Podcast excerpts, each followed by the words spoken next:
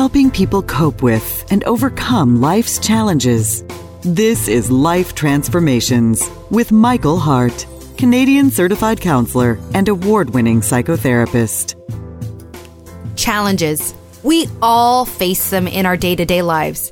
And sometimes the challenges we face are in our homes with our own family members. And we may struggle in how to go about dealing with those challenges we face. If this sounds like you, I encourage you to stay tuned because we are starting part five of our Foundations for a Godly Family series, and we'll be discussing confronting challenges. My name is Melissa Waggett, and I am the co host of the Life Transformation Radio Show. I am so excited that you've decided to join us this morning. Let me extend an warm welcome to you all. If you're joining us for the very first time, I encourage you to go to our website to learn more about this show and the services our counseling ministry offers. Our website is www.elimcounselingministry.com. Elim is spelled E L I M, counseling with two L's, ministry.com, or you can call us toll free at 1 877 544 3546. Again, 1 877 544 3546, and we'd be happy to answer any questions that you may have. So I am not by myself this morning. Lucky for me, in studio with me is Michael Hart. He is the director of Elim Counseling Services, and he joins us each and every week to share his expertise as a certified psychotherapist as we explore interesting topics and interesting topics with a biblical lens um, and looking through these relationship and mental health issues with a Christian focus, and today is no exception. So, Michael, I am so excited to have you in studio again with me. Thank you, thank you, thank you for making the show what it is and putting up with me for, I think, three plus years now. So, I appreciate getting to well, spend time with you.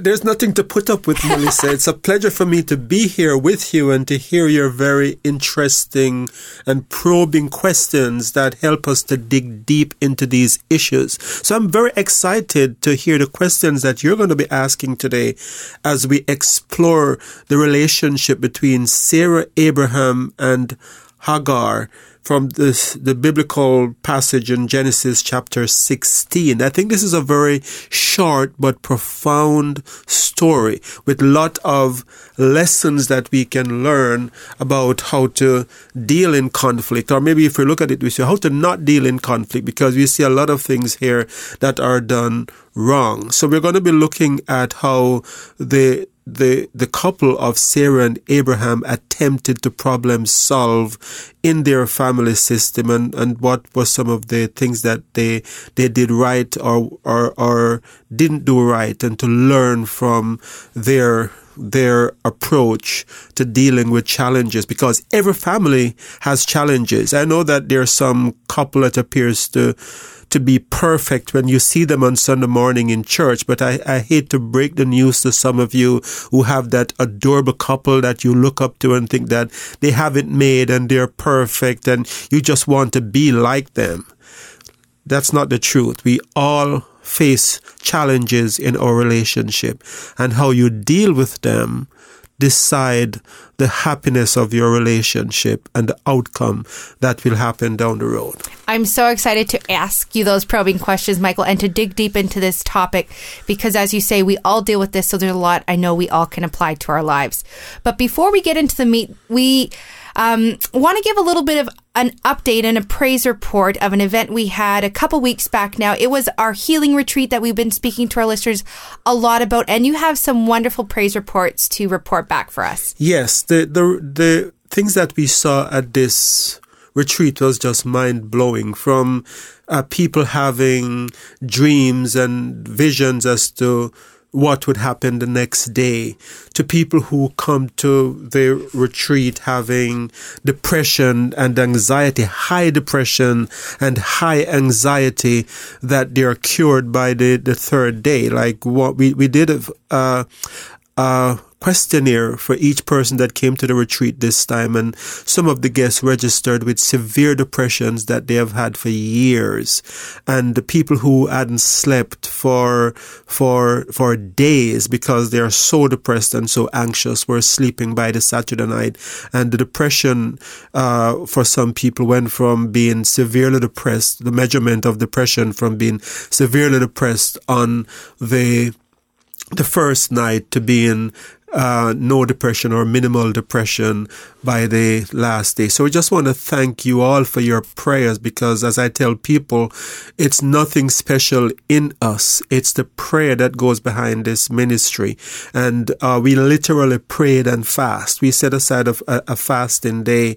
All of my team, I have a team of 20 people from across different churches across Ottawa that minister with me at these retreats. And we were prayed up and we fasted and I think God showed up and did great things. We see couples who were on the, the brink of breakup having breakthrough and confessions being made, things that were hidden being revealed so that there can be forgiveness and people could move on in their relationships. I just want to thank you all for your support of this ministry through your prayers and uh, just continue to pray for us. That's so exciting to hear. I always love the the wonderful reports of healing that come through this retreat because it happens each and every time.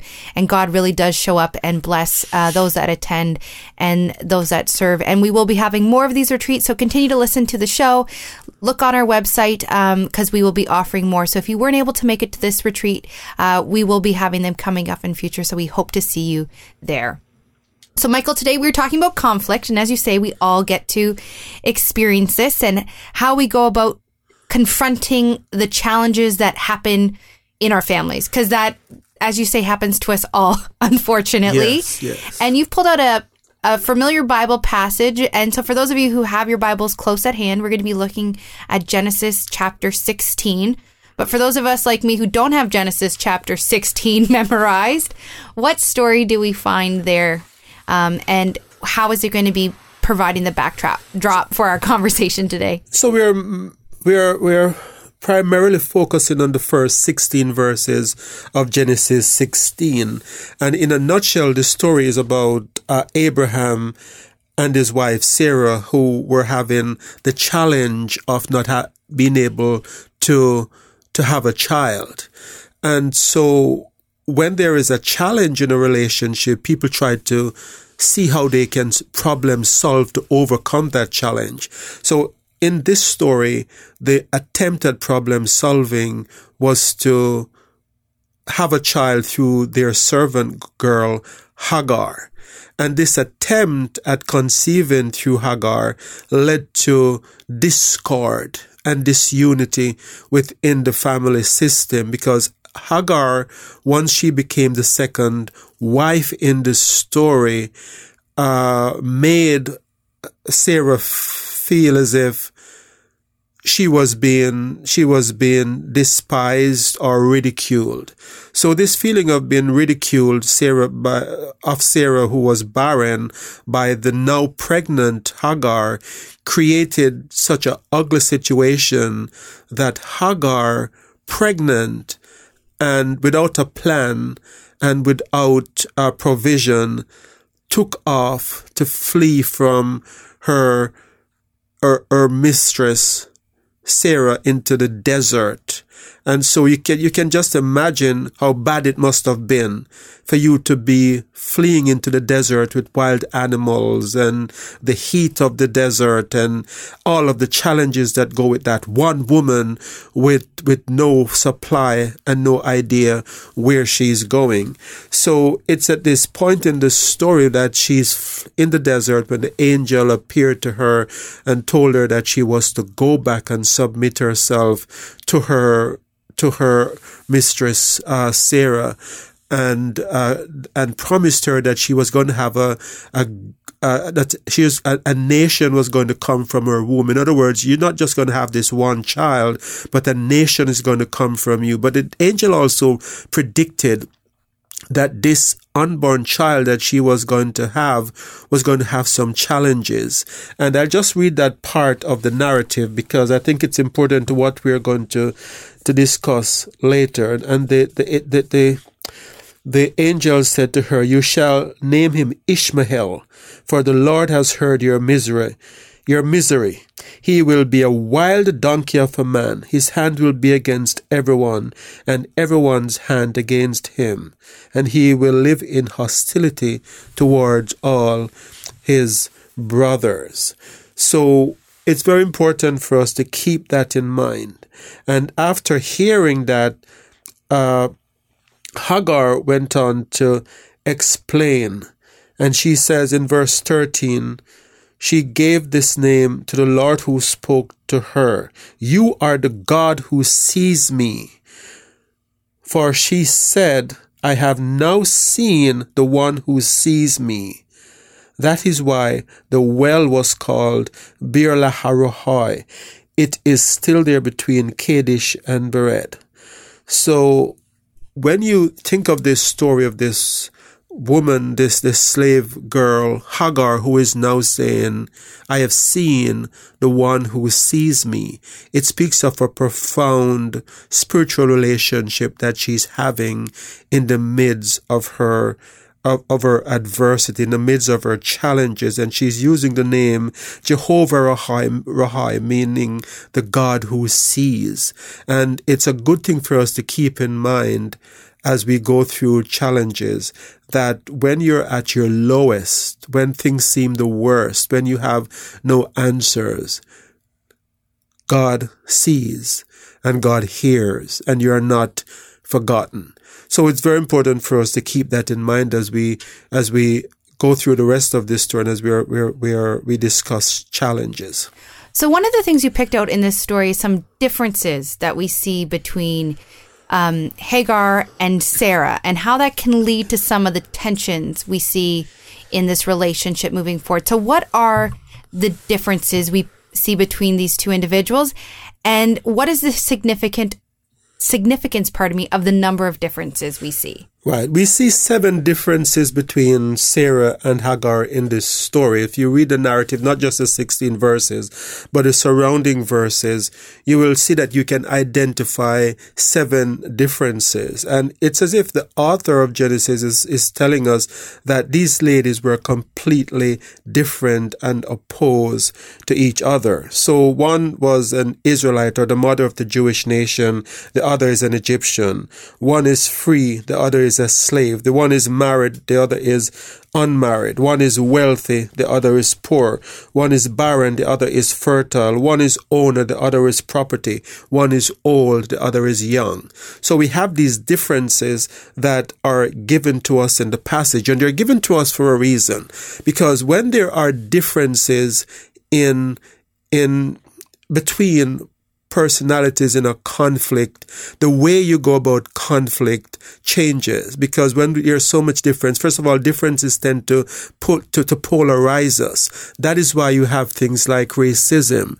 That is why uh, people are able to take up arms and go and kill people in other part of the world because they don't see them in the same way that they would see their next door neighbor. It's very hard for them to kill their next door neighbor, but they can kill someone on the opposite side of the world. Uh, uh, because they, they, they, there is this difference. So difference uh, informs how we deal with conflict. And so I think in this story, the, the hostility that Sarah is showing towards Hagar has largely to do with the fact that these women are totally different. They, the only thing that they had in common was that they were both women, but they were apart from that, they were they were totally different in every way. And so when there is differences, there tends to be number one conflict, but how we deal with conflict tends to be also impacted. If you've just joined us, you're listening to the Life Transformation Radio Show. Today we're talking about confronting challenges. This is the fifth part of our series, Foundations of Godly Families. If you've missed the first half of today's show, we encourage you to go to our website at elimcounselingministry.com. Elim is spelled E L I M, counseling with two L's, ministry.com, or you can call us toll free at 1 877 544 3546, and we'd be happy to connect you with a copy of today's show. So, Michael, you were saying there were some significant differences to the point Hagar and Sarah were completely different from each other. How do we go about overcoming those differences when we're facing conflict or having a challenge in our relationship? Because presumably we don't have the exact same people robot copy clones of each other in our families or in our relationships. If you do, you're not living in my world. Uh, for the most part, there's going to be differences that arise. So how can we go about bridging those gaps? I think a lot of the hostility and problems, if we if we look at it from a global perspective, could be avoided if we see our, ourselves as part of one big family. We're all part of the human race. We're all human beings. We all have the uh, have emotions and feelings that are similar, but sometimes these differences can subconsciously make us feel that the other person doesn't hurt the same way that we do. And so when Sarah is mistreating Hagar, there might be something in her psyche, something in her mentality that uh, dehumanizes Hagar uh, in Sarah's mind so that she can be so harsh with her. And as I said at the beginning of the show, this treatment must have been severe for one woman to one pregnant woman to flee into the desert with her unborn child because of how she's treated. And so if we can start seeing that the other people, they have feelings like us, putting ourselves in the position of the other and to say, would I like that for myself? And Jesus touches on that in the New Testament when he said, do unto others as you would like them to do unto you. So in other words, when you're in conflict with the other person, don't see them as being totally different than you. See them as yourself is what Jesus is saying. See them as someone with feelings and emotions that you have and ask yourself the question, would I like that for myself? And narcissism is actually the opposite of that. Narcissism, an extreme form of self-centeredness say, it's all about me. It's all about my needs. And I think we see some very selfish uh, attitude in Sarah, the way she's treating this slave girl who didn't ask to get pregnant, didn't ask to be drawn into this, this conflict, but it was imposed on her. And then she's mistreated on top of it. I think this is also a sober, uh, warning to all of us, uh, realization to all of us that godly people can sometimes do some very dreadful things. And I know we idealize Sarah and Abraham and we give our children their names, but it's also important to see that they're human beings. And if you lose sight of the fact that the person who is on the, the, the opposite side of your argument is like you, then you can do dreadful things without realizing that this is not what you would want to be done to you. That that's so so profound, and I think such a good life lesson, especially in today's time where we other people so easily, and it becomes us and them, and we we lose sight of the humanity in that person across from us. Mm-hmm, so what a good mm-hmm, message there. Mm-hmm. The other thing, um, when you bring up the word challenge, I think for some people they think challenges is sort of a problem that needs to be overcome. And so, do we see any problem solving in this story that can kind of give us some insights to how Abraham and Sarah and Hagar faced the challenges before them? Well, I, I think one of the, the, the first uh, attempt at, at, at problem solving we see was how Sarah approached solving this problem. And it's, it's what I call short sighted problem solving. So, short sighted problem solving is when you go about a situation and, and we see three different approach to problem solving. Maybe I should start by saying that and we look at the first. So, if you're, if you're taking notes, I know some of my listeners do, there are three things that we are going to be looking at. And the first is the short sighted attempt at problem solving. And this is where you make an emotional decision based on the the emotions that you're having about the, the, the challenge that you're facing. It's not a well thought out situation. It's a reaction to a problem. So when Sarah decided that I'm getting old and I need to have a child and Hagar is here. Why don't you, and said to Abram, why don't you take her, uh, as your wife and have a child through her?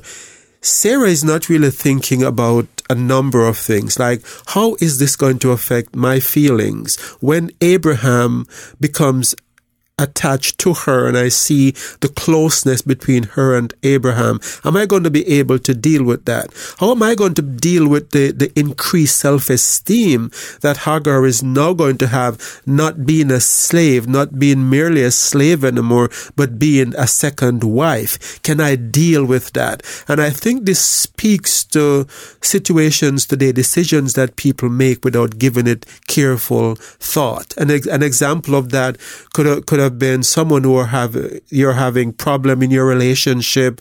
Maybe it's sexlessness in a relationship. And instead of getting professional help, the attempt at problem solving is, I'm going to have an affair because I'm not getting it. I'm not getting it from my marriage. So therefore I'm going to get it elsewhere. And so this short sightedness leads to, to the problem being multiplied and magnified and the situation becoming worse. So we see this within the story where this short-sighted approach led to increased problem. And so, what other attempts to problem solve and approaches to problem solving do we see in this story? The second one that we see in the first one is in verse 2 of chapter 16 of Genesis. The second one is in verse 6 of, of chapter 16, where it's avoidance. And so, when Sarah came to Abraham and she's angry with Abraham because she's saying, Look, there is a situation here. I'm being ridiculed and you're doing nothing about it. And she's using very strong terms as she's speaking to Abram. And I'll just read read the, the passage here in verse 5. Then Sarah said to Abram, You are responsible for the wrong I am suffering. I put my slave in your arms, and now that she knows she's pregnant, she despises me. May the Lord judge between you and me. So she's angry at Abraham. And what did Abraham do? Abraham placed the responsibility on Sarah. He said, Your slave is in your hands. Abraham said in verse 6, Do with her whatever you think best. So we have this problem solving uh, approach of avoidance, avoiding the problem instead of dealing with passing, passing the buck to someone else. So in today's uh, uh, home environment, it could be a mother and a father who's having a problem with a teenager, and instead of the, the, the, the, the dad dealing with the teenager, it says, it's, you should deal with this. You deal with the issue because you created it or you're responsible. I don't want anything to do with it. So what is very strange in this story that the last show that we did, not the last show, but I think two shows ago when we looked at conflict and, and how Abraham, when there was conflict between Abraham and Lot's herdsmen, that he was an example of how to deal with conflict. He called his nephew Lot and he had a discussion and there were hundreds of herdsmen probably on both sides. So Abraham in the business sphere of life is a very good problem solver. But when it comes to two women within his household, he's running away from conflict and he's not dealing with it. And I'm so glad you brought that up because as you're describing the story, I, I, was thinking back to those shows too. And I think it's a great example that there may be spheres of your life you are excellent at problem solving.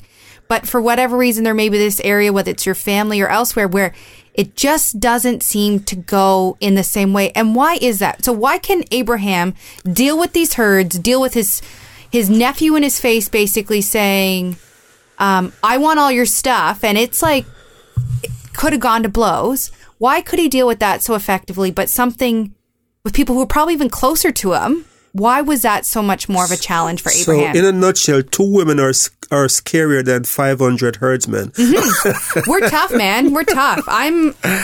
We won't fully unpack that there, but but I'm but well, I think I it's think, a good thing to explore though. Because yeah, I think what's happening here is that when you're emotionally involved mm. and you're too close to a situation, my feeling is that Abraham is caught between Sarah and Hagar. And he's probably having feelings for Hagar and, and he's, he's loyal to Sarah. And for him to intervene in that situation and do what Uh, Sarah is asking him to do, it's going to seem as if as if he's taking sides. And so instead of standing up and say and being fair to, to, to and say maybe Sarah, you're doing things that you shouldn't be doing, even if he's going to incur her wrath. And the way you're treating Hagar is not right. And maybe say to Hagar, on the other hand, you need to have some respect to Sarah. Instead of taking that stand, he's trying to play it safe. He doesn't want to be seen as the bad guy. And unfortunately, sometimes parents do that in trying not to to appear to be the bad parents. And it just leads to the situation magnifying as it did in this story. So I think we, we have a situation here where we, we, we see that this approach to problem solving led to the situation blowing up and becoming worse. And, and so the, the third thing that we see in, in this story, the third attempt at problem solving is, is what a, a psychological mechanism that that is called displacement, also in verse 6. Because remember, I said earlier that Sarah is angry at Abraham, but who does she take out her wrath on after Abraham decided not to do anything? She took it out on Hagar. And the Bible says that she mistreated her so badly to the point where she had to leave and and ultimately Sarah's not solving the problem. Her her problems with Abraham, but she's taking it out on someone else. Her anger is a symptom yes. of something untreated. And how often do we do that? Yes. Where yes. you you lash out at your partner when you were really mad at your boss for your day at work. Absolutely, and that's a very good example, Melissa, because what it shows is that uh, this this defense of displacement usually happens when you feel powerless to deal with a situation. So the boss at work is too powerful for me to get angry at, but the target, my wife at home, it's easier. So I come through the door and I am grumpy and I'm angry at my wife and you know angry at the kids, and then the kids they feel powerless to do anything, so they start taking out their anger on the cat and on the dog because they have more power over, over the cat and the dog. And so it's it's that kind of a of a displacement of anger where the real target of anger is not being discussed. And we have some other gems, Melissa, in this show that we want to talk about, such as the significance of the angel visit and why the angel told her to go back, and the, the birth of Ishmael and why Ishmael, this unborn child appears to be cursed by this angel because there's a lot here going on in this story that is psychological in nature and not necessarily how we read it the first time. And I want to look at those issues in depth. So I'm not going to rush through it today in this show because I see that we only have about a minute or a minute and a half left. So we're going to do this show in two parts. We're going to come back to that next week and do that in, do that in two parts. I'm so excited to join you again next week. Yes, and I want to thank you, all of my listeners, for, for listening to this show. Thank you for those of you who have written in and have expressed your appreciation for this series. Thank you for those of you who have uh, said that you have never heard the, this, these stories explained that way, but you can see the biblical basis for it. We really do appreciate that. And so stay tuned next week because we are going to be looking at some very important certain passages uh, scriptures or verses from Genesis chapter 16. And again, we, we want to remind you that we're a non-profit organization. And so if you haven't yet contributed to this ministry and you have benefited from these radio shows or from our services, please consider making a donation to this ministry. So until next time, this is your host, Michael Hart of Elim Counseling Services. And Melissa Waggett. Praying together that God would bless you in all your relationships and to keep you sound in mind and pure in heart.